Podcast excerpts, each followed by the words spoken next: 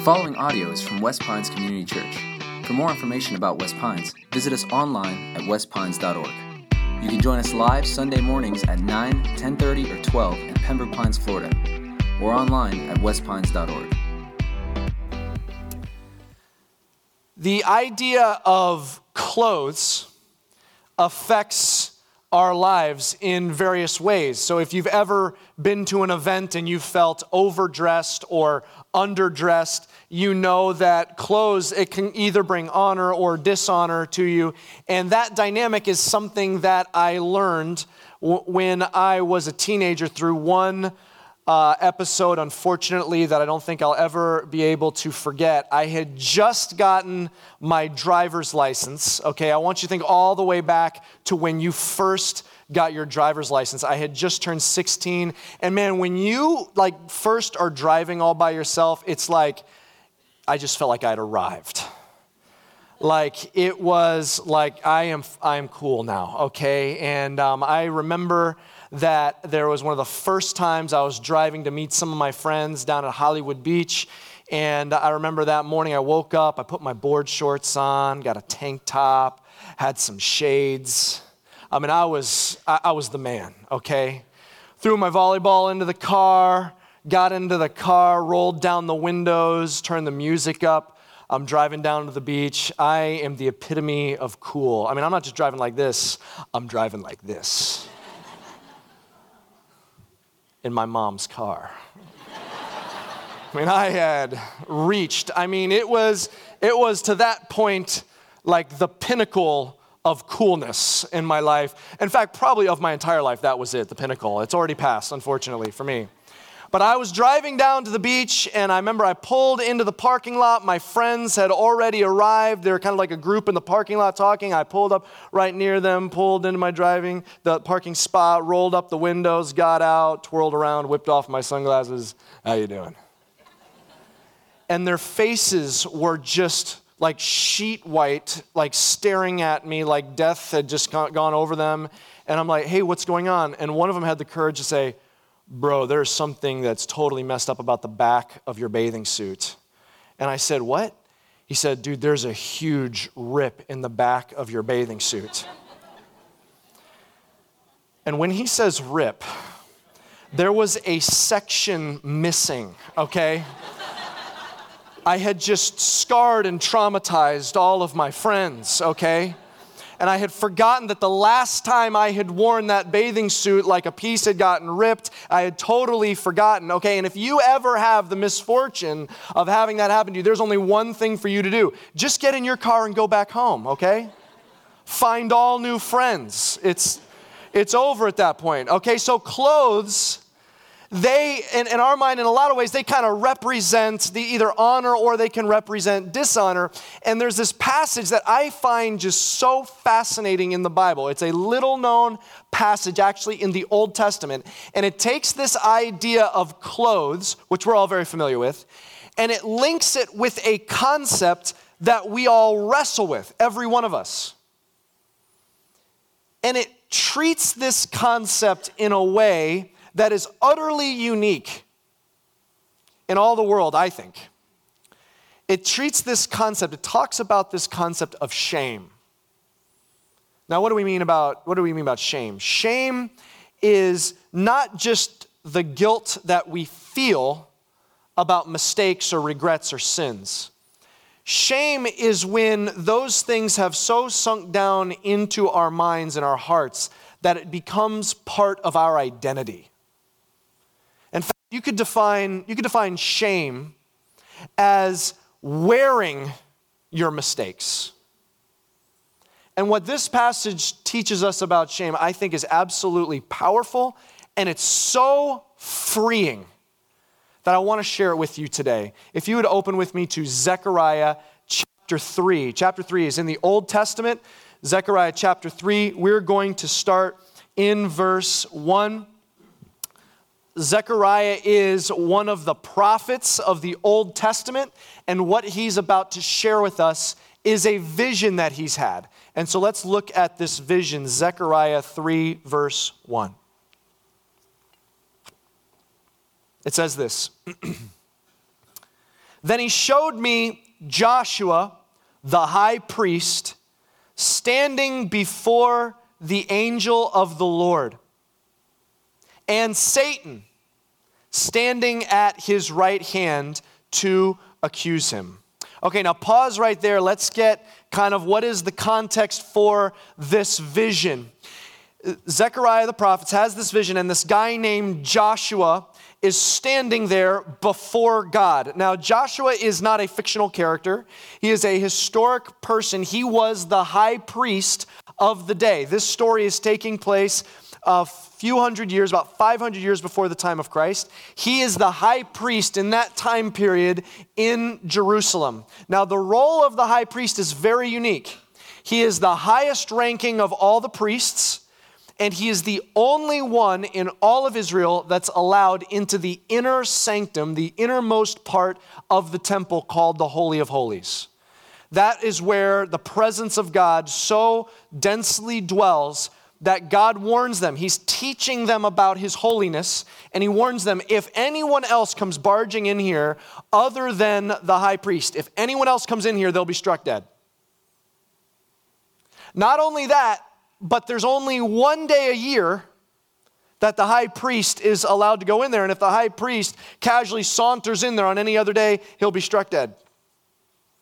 And it's not just that he goes in there on that one day, there's all these ritual cleansing, uh, cleansing rituals that he does, these ritual baths that he takes to prepare himself to go into that, into that holy place. In fact, there's specific clothes that he's supposed to wear. The high priest wears these very specific clothes. Here's a picture of what those clothes look like. There's a turban that he wears on his head. There you go. There's a turban that he wears on his head. There's this garment that he wears, this cloak. There's a breastplate he has with these gemstones set in them, very specific garments that are supposed to be pristine, and he wears them in the presence of God. And if any of that is off, because God is trying to teach his people about his holiness, if any of that's off, you're risking death.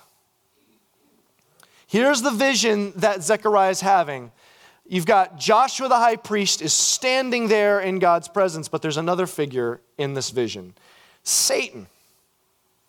Standing at the right hand of this high priest Joshua, and he's accusing him. Now, the word, our word Satan, comes just directly from the Hebrew word Satan, and Satan means adversary or accuser. And so when it says Satan was there accusing him, it literally reads in the Hebrew, the accuser was there accusing him. Why the redundancy? Because one of the most fundamental ways that the enemy opposes us is by heaping accusations and condemnation and shame on top of us. The accuser, Satan, is standing there to, uh, just pouring on the shame on Joshua. So, really, this scene is like a heavenly courtroom. There's God on the throne as the judge. There's Joshua, the high priest. He, as the high priest, is representing all of God's people. He's standing there. And there's a prosecutor that's prosecuting, pouring all this guilt on Joshua. Now, watch how this scene unfolds. Let's jump down to verse 2. Look what it says. And the Lord said to Satan, The Lord rebuke you, O Satan. The Lord who has chosen Jerusalem rebuke you. Is not this a brand plucked from the fire? Now Joshua was standing before the angel, clothed with filthy garments. All right, I want you to go back to all that we just talked about, about how precise the high priest has to go, has to be before he's standing before God. And it says that his garments that he's wearing are filthy. When you see this word filthy in the ancient Hebrew, it is as dirty, filthy as you can imagine. The word um, filth, when it's used as a noun, is used sometimes to describe excrement. His clothes are soiled. They're as nasty, filthy as you can imagine. You can just, I mean, picture Zechariah has got to be off to the side like, oh, this is not going to go well. The high priest, in nasty clothes after all those laws, all those warnings. He's standing there in these nasty clothes before God, and he sees God rise up, and there's rebuke in his eyes. And he starts speaking, and Zechariah's got to be like, oh, this is going to be bad for Joshua. But who's the rebuke for? It's for Satan. God rises up and says, How dare you accuse him? Don't you know who he is? I have chosen this people, Israel. He is like a brand plucked from the fire. The imagery here is imagine like a campfire, and there's a stick in there that you grab out of the fire before it ignites. You save it from the fire. He's like, I have plucked this people out from the fires of judgment. How dare you accuse them? But wait a minute, time out. He's wearing filthy clothes that means the accusations of Satan, they're not false accusations. I mean, he has every reason to be accused. I mean, Satan's just standing there saying, Are you serious, God? Look at this man. I mean, this is just disgusting. It's filthy. How are you possibly going to tolerate this guy? His accusations are actually just. Joshua is actually guilty, but God rises up and says to Satan, How dare you? and rebukes Satan. How dare you accuse him? I have chosen him and plucked him out of the fires of judgment. Watch what happens next. This is unbelievable. It's profound. Look at verse 4. And the angel said to those who were standing before him, Remove the filthy garments from him. And to him he said, Behold, I have taken your iniquity away from you, and I will clothe you with pure vestments. And I said, Let them put a clean turban on his head. So they put a clean turban on his head and clothed him with garments, and the angel of the Lord was standing by. I just got to stop here momentarily and just make sure that you don't miss this picture. You've got Joshua standing here, disgusting, filthy clothes, Satan accusing him, rightly so. God stops and says, How dare you accuse him? I have chosen him, I've saved him from judgment. And then he says, Strip off these filthy garments. And they take off the filthy garments and they put them aside and they say, Now clothe him with pure vestments, pure garments. And they put the turban on his head and they put the cloak and they dress him like he should be dressed in pristine clothes before he's, as if he should be dressed to stand before God. Do you see this picture? Now, where, what did they do with these filthy clothes? We don't know yet. Let me finish out this vision of what happens, and we'll see what the point of this whole thing is. And the angel of the Lord solemnly assured Joshua, Thus says the Lord of hosts, if you will walk in my ways and keep my charge, then you shall rule my house and have charge of my courts, and I will give you the right of access among those who are standing here. Hear now, O Joshua the high priest, you and your friends who sit before you, for they are men who are a sign. Behold, I will bring my servant the branch. That is an Old Testament nickname for the Messiah. I will bring my servant the branch. For behold, on the stone that I have set before Joshua, on a single stone with seven eyes, I will engrave its inscription, declares the Lord of hosts. Watch this. And I will remove the iniquity of this land in a single day. All right, now there's a lot in there, and we don't have time to unpack all of it, but let's just distill down like the most important part. He stripped off the filthy garments. He puts pure garments on Joshua. And he says, I'm sending forth the branch. In other words, I am raising up my servant, the Messiah. And he will take away the iniquity, the sin, the mistakes of this land in one single day. All right, now how is this going to play out? What's this all a picture of? In order for us to understand this, we've got to understand something about the names happening in there. So I want to set the stage like this. I want to talk about the name John or Juan. Okay, I, am and I'm sure there's got to be some Johns and Juans here. So let me just see hands. If there's a John or a Juan, let's see them. I know there's more of you. Don't be shy. We've got Two. All right, I see. Okay, two or three. Pilot Campus, raise your hand. If you're watching online alone in Starbucks, raise your hand. We will know. We'll find out, okay? All right, so John's and Juan's, as you know, that is actually the same name. John and Juan is the same name, just said in different languages one in English, one in Spanish. And those both come from the Latin name, the same Latin name, but in Latin it's Ioannis. It's the same Latin name. And from that Latin name, there's the French also pronounce it, but they don't have John and Juan. They have Jean. Okay, that's how the French say it. They took that name over to Ireland, and then in Ireland, they pronounced the name Sean. Okay, do we have any Seans? Let me see the Seans. Anybody? We have, how can we have no Seans here? Okay, we have no Seans, people. We need some Seans. Go out and bring some Seans next week, all right? We need some around here. Okay, Vashon. Now, here's what I want you to see. All of these names are really the same name, right? Just pronounced in a different language, in a different culture, taking a different route through history, but it's all the same name. Okay, now let's talk about the name in this text. The name Joshua. Any Joshes? Get, come on. So, thank you. I've got a Josh, a couple Joshes. Way braver than the Seans. Good for you, okay? We've got a Josh. So the name Joshua is actually from the Hebrew Yeshua or Yeshua. We just translate that. You can see how we go from Yeshua to Joshua. We, that's how we translate it. There are other Yeshuas in the Old Testament. There's the Yeshua that we're reading about in Zechariah 3, and then there's the one several centuries earlier, the Yeshua who fought the Battle of Jericho. We've got that Joshua. But there's also some Yeshuas in the New Testament. But the New Testament's not written in Hebrew, it's written in Greek. And so the way that it's written in Greek is Iesu. So that's how, we, that's how it is in Greek.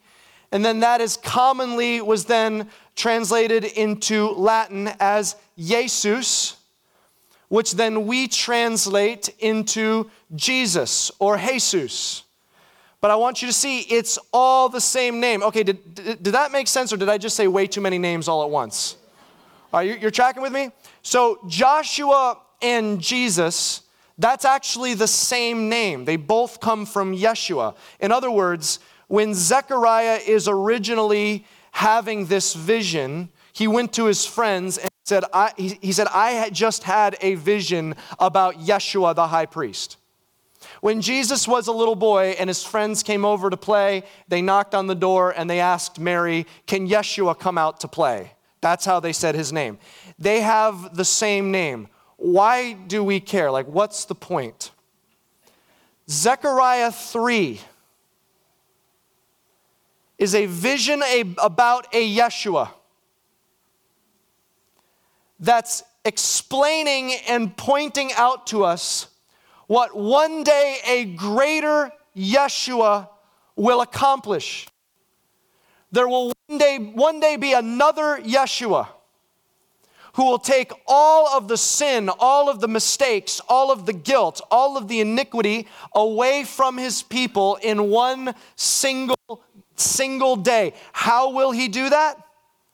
Well, this Yeshua in Zechariah 3, he's representing his people, but he's in filthy, soiled garments. And God looks at him and says, Strip off the filthy garments and put on clean, pure garments.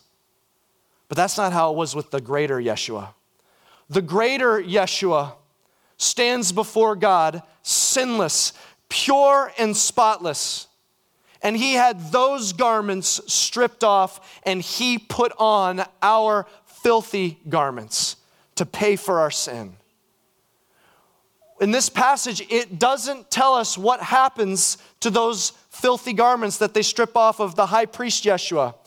Well, it's because the Son of God, Yeshua, put them on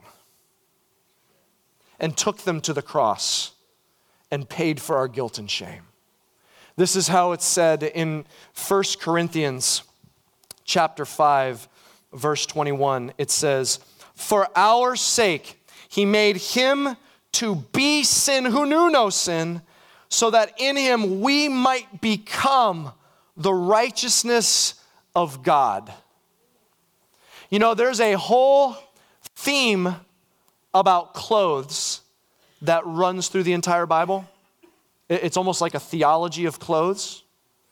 It starts in the very, very beginning, Adam and Eve, and it says emphatically when they were in the garden before they had sinned, before they had disobeyed God, it says emphatically they were naked and not ashamed. They had no shame, they had no awareness of their nakedness. And then when they sinned, their first reflex was shame. They realized they were naked and felt the compulsion to cover themselves, so they sewed fig leaves together. And what does God do? When He comes to confront their sin, He covers their nakedness, He covers their shame. What does He do? An animal has to be killed as a sacrifice, and He takes the skins and He covers over their shame and their nakedness because of their sin. But there would come one who would come on the scene one who had never sinned, the Son of God, Jesus. He had never sinned, but his enemies would strip him to shame him and hang him on a cross. And they strip off his clothes, they hang him on a cross, he dies on the cross, and then they wrap him in grave clothes, all stained with his blood. They wrap him in these clothes prepared for death, and they put him in a tomb. Why? Because Isaiah says, because he clothes us with his righteousness. It puts it like this in Revelation. Think about this metaphor, it's profound. It says, the robes of the saints, in other words, the robes of believers, of God's people, says, are washed clean by the blood of the Lamb, made white as snow. Think about that. If you put blood on a garment, it stains it but not the blood of the Lamb. The blood of the Lamb washes away all stains. See, this is the picture of what happens for us. It, he takes our filthiness off and clothes us with his righteousness. Okay, this is such an important theme that I want to show you a demonstration of, of this kind of idea, an illustration. And by the way, this is the same illustration our kids are being shown in the kids' ministry. So if you are a parent with kids or a grandparent with kids in the kids' ministry, you can talk about this illustration on your way home because they're seeing the same thing. So I need to invite my, my two volunteers out here. Uh, help me welcome these two, uh, two faithful, brave volunteers. Come on out. Welcome. Um, over here, we have representing us, we have Pastor Angel. Let's give it up for Pastor Angel. Okay, and this is Joey, and he's representing Jesus. Now, what did he do to get the high honor of playing the part of Jesus? We searched through the entire church to find the godliest man that we could find. And he wasn't available. so, because Joey has this incredible beard, the beard, we thought, the Jesus beard, well, he'll be Jesus for us here today. So give it up for Joey. Okay? Now, here's the picture. We stand in our, our guilt and our shame, in our sin. What it says in the Bible, for all have sinned. Every, every single one of us has sinned. We've all made mistakes. No one is perfect. And so we have this sin. But when we put our faith in Jesus, then Jesus takes our sin. When we say, Jesus, I put my faith in you, then we take our sin and it goes on Jesus. Jesus takes our sin and he takes it on himself. He can take our sin on himself because he is perfectly righteous.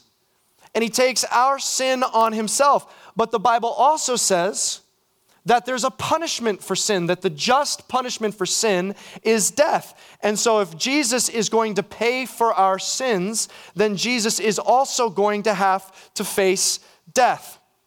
So, death passes over from us. How does this work here? Here we go. Here we go. Death passes over from us, and Jesus takes the punishment for our sins. Jesus, the Son of God, coming to earth, God in the flesh, and he dies on the cross. He's paying our punishment, an eternal being paying for eternal death. But today, we celebrate, we're celebrating Easter. What happened on Easter? He rose from the dead, so he defeated death. Is that good news? He defeated death. Death has now been defeated. That means He's completely paid for our sins. Our sins are paid for. That's great news, okay? Death and sin is paid for. We have been rescued. But here's the thing if we stopped right here, that'd be great. They'd be like, okay, fresh start. Let me try and do the best I can. You know, he paid for sin and death. But that's not all that this passage said. It said it made him who knew no sin, who was righteous, to be sin so we could be something. So we could have the righteousness of Christ. So, what Jesus actually does is he actually gives us his righteousness.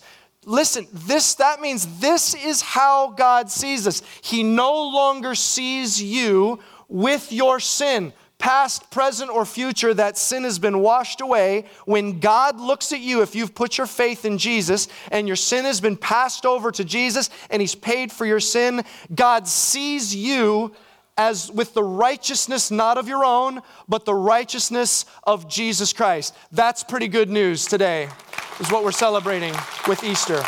He sees you with the righteousness of Christ, washed completely clean. Okay, one more clap. Give me a, a round of applause for our volunteers. Thank you, guys. Joey, Pastor Angel, thank you. Here's what this passage is teaching us each one of us, we're dealing with shame in our life. Every one of us does, consciously or subconsciously. Shame, it's that, that guilt we feel, that regret we feel over our mistakes, the way we've hurt people, our sins. It's that thing you feel late at night lying in bed, staring at the ceiling fan when those thoughts are running through your head of the things that you did you wish you hadn't. And it's not just guilt, it starts to seep down into your identity when you think of yourself. You think of yourself as the one who did this. It's like you're wearing your mistakes. It's when you're driving alone in the car on your way to work and you turn up the music a little louder to try and drown out those thoughts of the things that you've done reminding you. And what is it doing? It's just heaping on you accusation and guilt and condemnation and shame. Don't you know who's doing it? It's the accuser who's accusing. But what does the scripture say, Christian? It says, There is no condemnation for those who are in Christ Jesus. There's no condemnation left for you, Christian because of what Jesus did. Man, take those shackles off, take those chains off. Don't carry that heavy burden, that heavy yoke. Don't carry that anymore. Jesus is saying, I took all of your guilt and shame on myself and I paid for it. See, here's what I wonder I wonder if there's people that often they say, you know what, I, I, I just I don't want to do the church thing. I don't want to do the God thing. I'm just not sure about the whole Jesus thing. I, you know, maybe you're even you're here today or you're watching online and you're saying, look, I, I, I would do the whole Jesus thing, but I just can't handle. And maybe you're not even saying this consciously, but inside you're saying, I just don't want to come to a place where I'm once again reminded about how bad I am. Like I just can't take another dose of shame another dose of guilt. I don't need to go to a place that's reminding me that I am yet again not good enough. I'm fighting that battle too much as it is. But if that's what you think this is all about, you're missing the whole thing.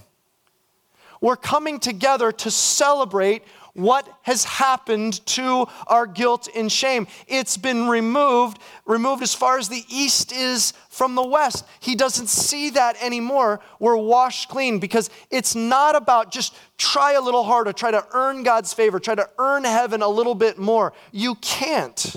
It's not about what you do, it's about what He did on your behalf. That's what this is about. You say, okay, I hear you, but man, I don't know how I can have a relationship with Jesus and talk to him, follow him, put him in charge of my life, follow him, be obedient to him. I can have a relationship with Jesus, with the one who's covered with my filth? How could I possibly look the one in the face who had to carry my guilt and shame? And if you're saying that, then you've forgotten what happened on Easter morning. A few, a few ladies who had been following Jesus, they raced to that tomb that morning because they just wanted to anoint his dead body and put some anointing on the clothes, those grave clothes, those death clothes that were wrapped around him and they're on their way and they're on their way realizing how are we going to even move this huge stone? We don't know but they go anyway. And they arrive and they see the stone has been cast aside and they look in and they see that it's empty and they're wondering what could this possibly mean? Could it mean that he actually came back from the dead? I think he said that once and they race and tell his followers can you imagine that morning? How it spread like wildfire through his followers. This person running to this house the tomb is empty. Could it be? Did he rise from the dead? And they're going over here and going over here but not two of his followers Man, they heard that. They didn't go anywhere else, but they ran as fast as they could straight to the tomb. Can I read to you what happened in John chapter 20? It says this both of them, this is Peter and John, were running together, but the other disciple outran Peter and reached the tomb first. And stooping to look in, he saw what did he see? He saw the linen cloths lying there, but did not go in. Then Simon Peter came following him and went into the tomb, and he saw the linen cloths lying there and the face cloth which had been on Jesus' head, not lying with the linen cloths, but folded up in a place by by itself. Why does it tell us all of this about his clothes? It's something you have to know that was left behind in the tomb. Those filthy garments of death that he took off of you and put on himself. He's not still wearing those clothes. They are dead and buried and left behind for all of eternity. They were left in the tomb that day. Don't you know what is left in the tomb? Cast aside the risen Lord. He's not wearing your sin anymore. He folded that up and he put it aside. He's no longer wearing the punishment for your sin. He actually conquered the punishment for your sin. He defeated death itself so that anyone, he took this garment and he cast those clothes of death aside. Why? He's clothing you in righteousness for all of eternity because the day will come when you will breathe your last, and you are not breathing your last to enter into death, but you will be entering into life to the presence of the one who saved you for eternity.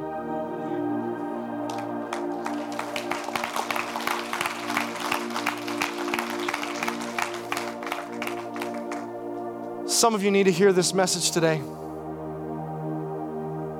This is not about a couple tips on how to live your life a little better. It's not about how you can try to be better to earn God's love for you. You can't possibly do that. He just looks down and says, You are like a brand plucked from the fire. He's saying, I have taken your filthy clothes off of you. Jesus wore them, but he left them in the tomb. They're done. But that's a gift. And you have to receive that. You have to put your faith in Jesus. You have to stay, okay, it's not about what I do, it's about what you did. I accept that. I put my faith in you, Jesus. I believe you died on the cross. I believe you paid for my sin. I believe you rose again from the dead. You are clearly the Lord God I, I believe you paid for my sin and I'm going to follow after you. And all of my past is eliminated, washed away. I'm not carrying that around anymore. You got to take that step and put your faith in Jesus. Could everyone just take a second and grab that bulletin? Would you all just do me a favor? Just pull this out for a second. If everyone could just grab this. And I want you just to look at that um, card on the side. If you're in one of the overflow sections or at the pilot campus, go ahead and grab this. And here's what I want you to do I, I want you just to tear off that Get Connected card because I want to show you something on here real quick. Just tear that off. Go ahead. Just take a second. Tear that off. And I want you to just look on the front of this card. There's a place where you can put your name And I want you to look down under where it says spiritually I.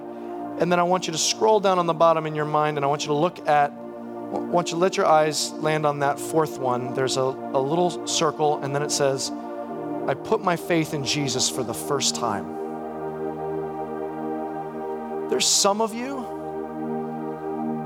that box is for you today.